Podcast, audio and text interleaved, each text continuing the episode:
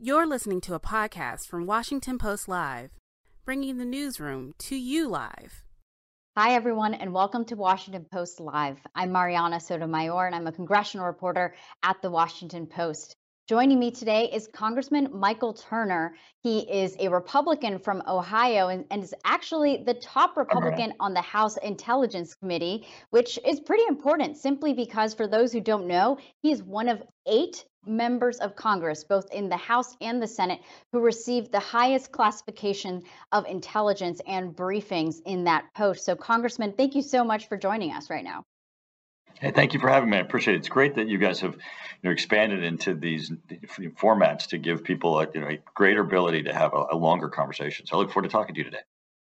Yes, you know, you're a very pertinent guest right now, given everything that's happening. So, really appreciate you coming on to, to talk at length of, of and inform our viewers of many different subjects. But I really do want to start um, over something that happened this weekend. We heard President Biden in a speech in Poland actually say that Russian President Vladimir Putin quote cannot remain in power um, it has uh, you know kind of started a lot of conversations internationally i wanted to get your reaction to that and any potential consequences you think those words can have in, in the russian and ukrainian war that's happening right now Right, right. Well, I think it's very damaging, and and you know we saw from this trip that was supposed to be, you know, the president's you know foreign policy uh, foundational statements about the war in Ukraine and the U.S.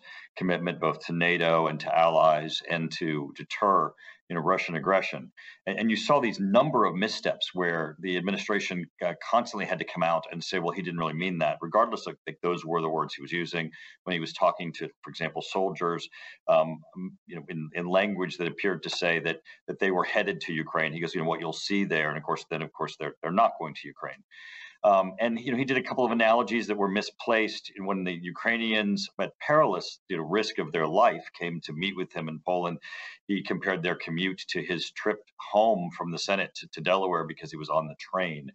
You know, these these types of analogies are are, are you know don't show empathy. Uh, they actually show a lack of recognition of the of the seriousness of what's going on. But I think what, what we may have seen there was a brief glimpse uh, from the president as he's standing there giving this. It's supposed to be this, you know, very foundational speech.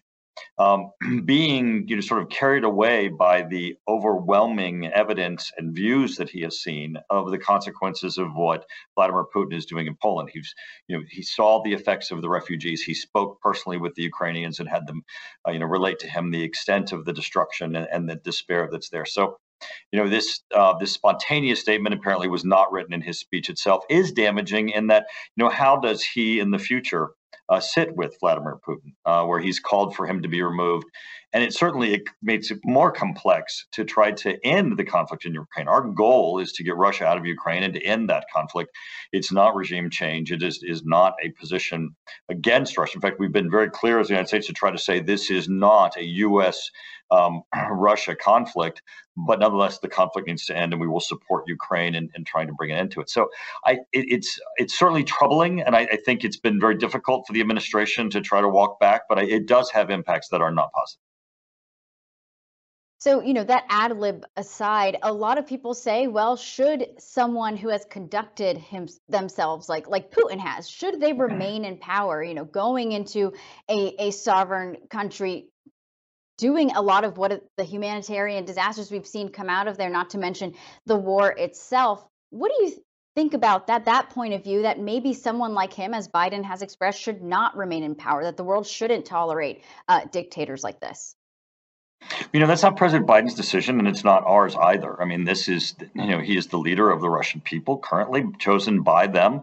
And, uh, you know, we are dealing with trying to counter uh, the consequences of the decisions that he's making. I don't think you can persuade someone to make a different decision when your your argument to them is you you should not be in power. Uh, it certainly um, escalates, as almost all the headlines around the world uh, typified it. Um, the um, the, the whole conversation. And I think it's it's certainly um, not um, not helpful uh, to our attempts to try to resolve this conflict in Ukraine. So, I actually want to ask you about some breaking news today. The Wall Street Journal is actually reporting, I'm going to look down to my notes because I want to make sure I read this quote correctly. They're reporting that a Russian oligarch and a Ukrainian uh, peace negotiators um, quote, are suffering from symptoms of suspected poisoning after meeting in Kiev earlier this month. We at the Washington Post have not independent, independently verified this, but I wanted to get your reaction to that and you know what you think this could potentially lead to. How should we be preparing us americans um, given the fact that we have diplomats overseas? How should we prepare them protect them from any potential uh, suspected poisonings like this Right. Well, I have no independent information about the news report either, um, and certainly have, have not been briefed. But I think you know we we can between the two of us certainly acknowledge that uh, this is consistent with allegations that have been made to, by Russia uh, to against Russia uh, previously, uh, both in uh, Ukraine itself, in London. Um, the, um, uh, the, these. Um, these types of actions, the, the, the, murderous attempts, murdering civilians, poisoning individuals, um, attempting to poison individuals, those are very consistent with what Vladimir Putin has been you know, alleged to have done in the past. And, and I think those are the types of things that, that we would expect to see from him. What it basically says is that Russia is led by a country, uh, by a, a, gentleman who. Um, who does not share our values. He doesn't share the values of the West. He clearly is undertaking uh, what many are, are, saying will constitute war crimes, and and that I think should um, should give us the ability to say what do we need to do in investing both in diplomatic relations and in military capabilities to ensure that, that we deter uh, Russia in the future. What we've seen from Russia in the past, you know, five to ten years is an unbelievable in, investment in advanced weaponry systems, in modernizing their nuclear weapons uh, systems, and in seeking gr- uh, great new weapons capabilities in the nuclear uh, capacity that that the world has never seen before. Uh, they uh, become more aggressive in space, more aggressive with their neighbors, and then ultimately, on the heels of uh, invading and annexing Crimea, on the heels of having invaded Georgia, now in a full-scale war with uh, with Ukraine. So clearly, it shows uh, that this is um, uh, this is a country that is led by a man that Vladimir Putin is to be. A, gentleman that that to to recognize he does not have our values and that we need to be very very concerned um, about what he may do in the future. And how should we be protecting our own American diplomats, those overseas that could potentially be exposed to this other kind of, of I, I guess you could describe it, warfare, um, you know, technology that other foreign adversaries may be using to harm us that is physical, but in a different way that we're used to seeing. Sure. Well, as I was saying, they, they don't represent our values, so we're, we're shocked when they occur. I can tell you that both the State Department and the Department of Defense have protocols uh, in place, uh, both in notifying, warning uh, our staff, and in attempting to protect our staff. Uh, what we need to do, though, is a whole scale understanding that uh, this is not just isolated behavior. This is not something that we have to just temporarily be concerned with. Uh, this is actually, you know, who Vladimir Putin is.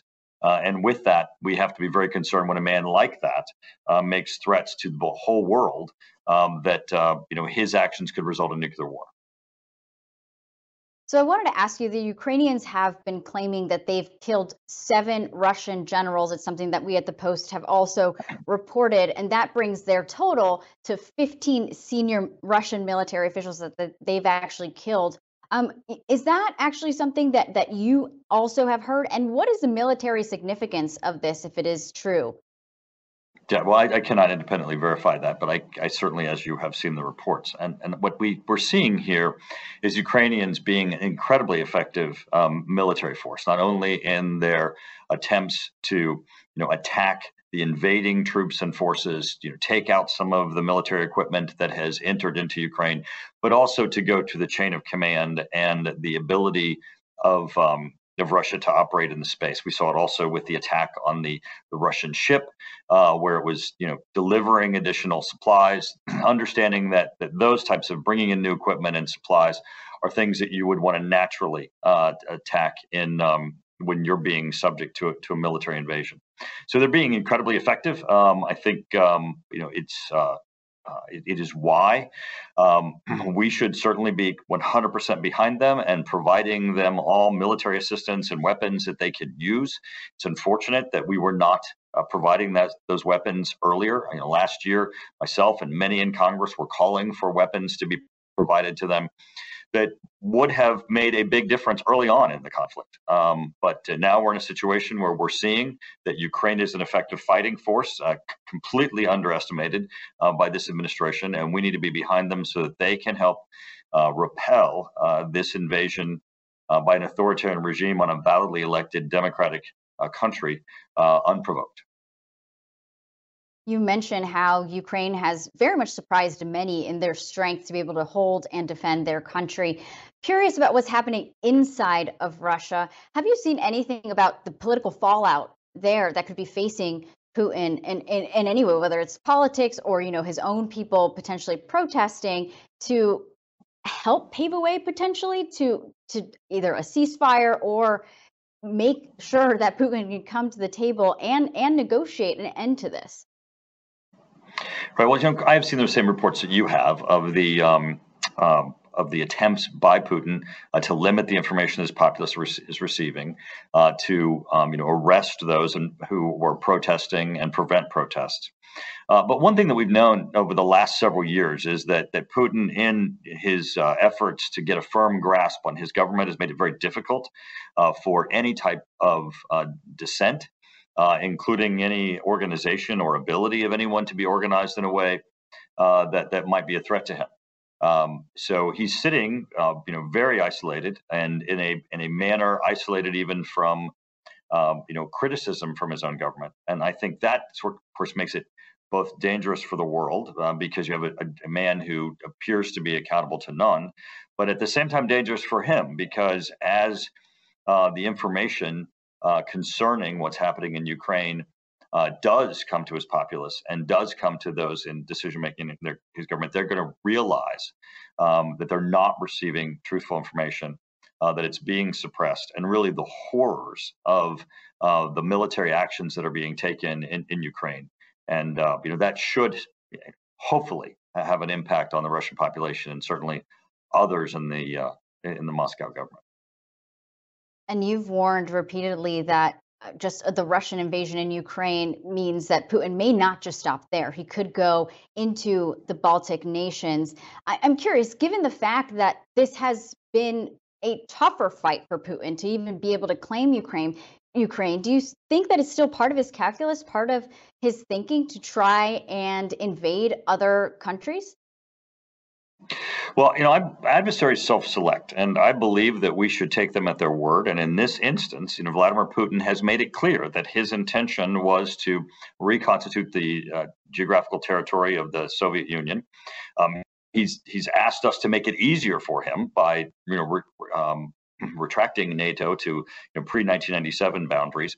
Um, and and you know his his statements to both Finland and Sweden, which are not in NATO, that you know if they considered joining NATO, that uh, that they could be subject to invasion and attack, um, are it really shows uh, not just an, an aggressiveness and a bullying on his part, because you know we're, we're seeing actual military action, actual killing and, and murdering of civilians in, in Ukraine, that, that he has become, his regime has become one uh, that, that is of great threat to its neighbors. Um, certainly, as you indicated, the Baltics, um, certainly Poland, Romania, Bulgaria, all of those. Moldova was identified in uh, a Belarus presentation as being at risk.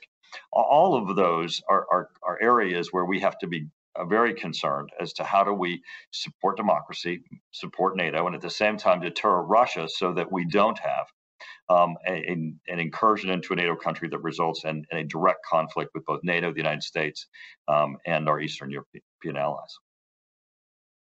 So last week, I actually caught you at the House Republican retreat um, while, while the Congress was in recess, so outside of Washington, D.C. And it was shortly after Biden's press conference where he talked about chemical warfare. I believe you said that you thought he waffled a little bit on that answer, that he should be clearer and more specific about what a red line should be if Putin engages in chemical warfare or even nuclear warfare. Um, any update on that front? I know you had mentioned that you are talking to the administration about what those red lines should be.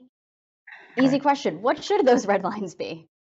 Right, right. Well, first off, there has to be clarity as to what those red lines are. I mean, what the president said was, well, it depends on the use of those. Well, if they if they use them, they've used them. I mean, that it's either a red line or it's not. You don't say, oh, they only killed ten people or they only killed hundred. I mean, what?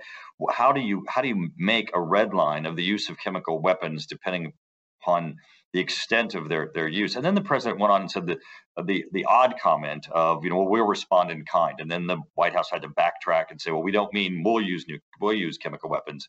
Um, the um, but but in these, I mean, you have his troops showing up with the type of gear and equipment that would indicate um, that perhaps a chemical weapons attack would be used. There have been allegations that Russia has used chemical weapons uh, in in Syria and perhaps in conjunction with the Syrian regime, um, you know, consented to their to their use or participated. So so you have this this um, this concern again of values of what we might expect that, and of what international law um, norms are, and that uh, you know, clearly, as people are are alleging that. Uh, you have war crimes allegations that are that are being made that, that this is a regime that is capable of anything and if that, um, you, you, can't merely always be in a response mode. You you have to be able to have some things that you say um, that will not be tolerated, um, and certainly chemical weapons would be one. Obviously, nuclear weapons another. Uh, the administration has continued to say what it won't do. Uh, and continued to say its concern of what uh, you know Putin might do or his administration might do, but that um, you know that doesn't help in trying to deter and in uh, giving Russia an understanding that there'll be real consequences if either chemical weapons or even uh, nuclear weapons were used. So we actually have a question from one of our viewers. Um, Joe Ellen Welsh from Virginia asks, what is being done to combat disinformation coming out of Russia? What are we doing on that front? Well, I think this is one of the things that, that, I think is, is effective that we are doing, and I greatly appreciate that you're focusing on this um, in in this interview. I mean, this is obviously a depressing um, you know topic in that you know war is occurring, people are dying, that there are residential areas that are being bombed. These are not military targets. Millions of people are being displaced and are becoming refugees. Uh, people are are are you know, losing access to both their loved ones and food and water, the basic necessities. Um, but um, you know, I the um, the world press is doing an excellent job of making certain that the story is being told of what's occurring in Ukraine, uh, and that's important because uh, we're, we're, not just getting aggregate daily briefings of what's occurring. We're getting the human story of how this is affecting individuals and the human story of the decisions that are being made by the Russian military, and and I think that's incredibly powerful you mentioned the role of the press um, you know a lot of reporters abroad but we've seen how as as russia has gone into a number of Ukrainian cities. A lot of reporters have had to step away for their own safety. We saw that in uh, Mariupol last week, where uh, some Associated Press reporters were the last ones standing, but had to evacuate. What do you do in that circumstance when you no longer have people who are able to take pictures, send videos, send reports? Are you, in fact, relying on, on some of the Ukrainians who are still there and posting on social media to try and inform the world of what is happening at a specific moment? Well, I think this is our first social media documented war. Um, and President Zelensky has just been a, a master at, at, making certain he gets his, his message out. In history, there's never been an individual who has addressed the, you know, the Italian parliament, the Canadian parliament, the United States Congress NATO itself, the UK House of Commons. I mean, this the the message that uh, President Zelensky has been able to get out of both challenging the West and informing the West as to what's happening and going right to these legislative bodies has also made an impact on the leaders of those countries. I think President Biden and the White House have been pushed um, as um, as Congress has leaned in, you know, one of those issues, obviously, that was evident in the immediate let move on legislation to ban Russian oil in the United States. Um, speaking to those legislatures, uh, I think does have a huge impact on formulating uh, world leaders' policies, and and uh, you know, he certainly has been a master at, at making certain that the information is in the hands of those who can debate the issue and determine policy. I wanted to ask you, you mentioned the role of Congress here and the fact that you all have been pretty on top of what the response should be at times pushing the White House to, as you mentioned, you know, finally go there on banning Russian oil. I believe there are still negotiations ongoing on limiting trade with Russia and Belarus. Can you give us an update on that? And what more can you all do? I know the House will be in Washington this week and the following week. Um, what are you all discussing about the next potential steps that the U.S. should be doing to protect Ukrainians and try and push aside Russia? You know, Congress has a very long history on, on this, as you recall, as um, you know, Russia invaded Crimea.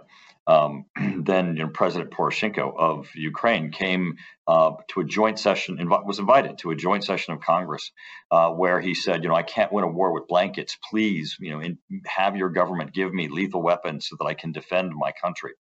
And as you know, Congress then took steps to authorize and push forward, push it then the Obama Biden administration to provide these weapons. It took then when the Trump administration came in, the javelins were, were delivered and lethal aid began, but still not in the level that is was obviously needed for the level of war that we're, we're seeing now. Um, the, uh, the Biden administration continued uh, providing uh, lethal aid, but but not at the level that the intelligence showed that w- would be necessary uh, for the types of forces uh, that were entering Russia. Now there is a number of debates in Congress as to what to do in both in the issues of uh, ex- expanding sanctions, in um, prohibiting additional trade, a number of you know raw um, uh, materials that are, are, of concern that we're somewhat dependent upon uh, with Russia. All of those are part of the debate. I think you're going to continue to see uh, Congress lead on on this. Um, the administration, I think, um, has had to be pushed, um, but they certainly have had confidence that they had political cover as Congress has pushed uh, to try to sever ties with Russia and provide additional aid to Ukraine. Uh, Congressman, before I move on to some questions on the Intel Committee, which of course you are the ranking member of. I did want to circle back on the disinformation happening in Russia a little bit differently, but we have seen a small number of Republicans with that you know have very loud voices. Tucker Carlson, Congressman uh, Michael, or excuse me, Madison Cawthorn. Um, they have been pretty lenient on Russia, being speaking out against Ukraine. Um, what do you make of that? And and do you think that that kind of rhetoric is dangerous at a time like this? Well, you remember an AOC and Bernie Sanders immediately upon the invasion called for the disbanding of NATO. Um, so it's been both on the left and, and on the right, where there have been individuals who've not seen this as the conflict that it is an authoritarian regime that is attacking a democratically elected country unprovoked. I mean, the the unbelievable uh, calls by AOC and Bernie Sanders to to disband NATO, which has provided peace and has been uh, the most unbelievable uh, force of stability, uh, really post World War II, uh, is just completely irresponsible. Um, and then couple that with those who um, who don't see um, the evil that the um, that uh, the leadership of Vladimir Putin uh, represents, even with the images that are are running across your televisions of uh, the individuals who are being senselessly murdered um, for um, you know just the um, uh, the broader umbrella of the um, uh, Vladimir Putin vision of what a greater Russia should be. Um, those those should should cause both sides um, to pause and say, um, you know, NATO is a defensive force. Uh, this is an aggressive action by an authoritarian regime. Um, we support democracies. We support democracies around the world. They're our allies. Um, and we know that uh, when we allow authoritarian regimes uh, to begin to gobble up uh, democracies. All democracies are at risk. President Zelensky himself called on President Biden to lead the world as a leader of democracies, uh, to uh, you know to couch this as a fight for freedom, and it truly is a fight for freedom. Congressman, I wanted to ask you um, a bit of breaking news. So I understand if you may not have seen this, but the Post is now reporting that a U.S. District Court judge actually believes, quote, and I'm looking down on my phone to make sure I'm reading this correctly, quote, more likely than not that Trump has committed a crime following the 2020 election and how he has intervened on that front. And it comes from a, a ruling from, you know, scores of sensitive emails that Trump allies and conservative lawyer John Eastman actually turned over to the January 6th committee. I know there's a lot there, but wanted to get your reaction on what that can mean. Yeah, well, I, have not seen the decision. I look forward to, to reading it. Um, I can tell you this: I'm, I am a lawyer, and one of the things that you know we can all opine, but the reality is, is that that issue was not before that court. Uh, the court has not seen the evidence. There, there certainly it was not in their jurisdiction, nor a question before the court for the court to opine on. So, um, you know, I I look forward to reading the decision uh, that the court uh, released um, but at the same time, as you're well aware in reporting this, um, you, you should make it clear that this was not an issue before this court, nor did the court have the evidence in front of it other than the question uh, of whether or not uh, the emails uh, that were the subject matter of the case should be released to the January 6th committee. I wanted to ask you about the committee you serve on. Of course, if Republicans take over the majority next year, you would be the chairman of the House Intelligence Committee. And one of the things that you've said, and one of the things that leader um, Kevin McCarthy has said, is that they don't want this committee to be politicized any further. We saw that happen um, back when you all were investigating, uh, you know, Russia un- under the Trump administration. Can you give us a look at not just how you're going to restore those relationships that were once very strongly bipartisan, um, but also potential legislation, things that you're going to be investigating? What are you prioritizing as you kind of look ahead to the next several months? Well, Marianna, you are absolutely correct. I mean, the, I think everyone knows that this is a committee that, at its heart, is supposed to be focused on national security. And um, you know, my background in Congress and service, both on the Intelligence Committee as senior member of the Armed Services Committee, um, is on the issue of national security. How do we make America more safe? And we can't do that by partisan squabbles and fights. Um, this is a committee that needs to be looking at our adversaries. What are adversaries doing? Uh, what do we need to be doing in response? Uh, how can we support uh, the intelligence community in making certain that it does the assessments, the, the gathering of intelligence uh, sufficiently so we get a real good picture and understanding of what those adversaries are doing and what risks are associated with them? And then making certain that we take action. Uh, I mean, it does no good for information to be given us in the Intelligence Committee as to what an adversary is doing unless actual action or change in policy occurs. So we're looking at, you know, a, a motto of making certain that we, you know, um, we marry um, intelligence to decision and policymakers. Uh, will be one of the focuses of our committee of not just being the notification um, you know door for the intelligence community to Congress, but how do we act as a conduit, make sure that that information gets in the hands of those who can can make important decisions. Um, I know from my experience in the Armed Services Committee, so many times uh, there's intelligence that is, you know, stovepiped, uh, not in a place where it needs to be uh, for decision makers to be able to move forward uh, with policies that can make our country safe. Um, I, I, look, I, I, appreciate Kevin McCarthy having given me in, in me the confidence uh, that I can make that transition, but I believe I can, both in working, you know, in a bipartisan basis. I have a very strong record in working on a bipartisan basis on our services committee on the House floor. Certainly, I think we have an ability to do that when we rally around those things that can make our country safe.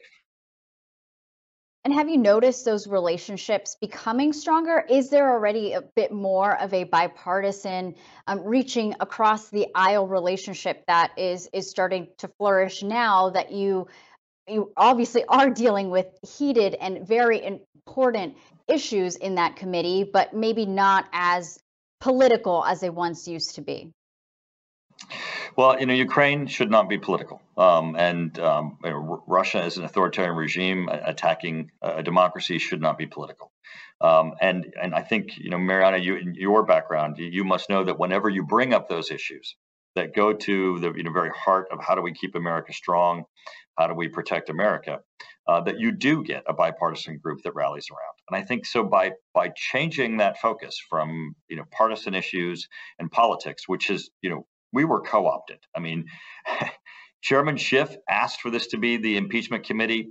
And, and impeachment, as you know, uh, usually would be, have been run through the Judiciary Committee. Speaker Pelosi made the decision to politicize this committee and take it from the Judiciary Committee and really bastardize the uh, the Intelligence Committee, which derailed a number of important work uh, that was ongoing um, that uh, that goes to this issue of uh, of security.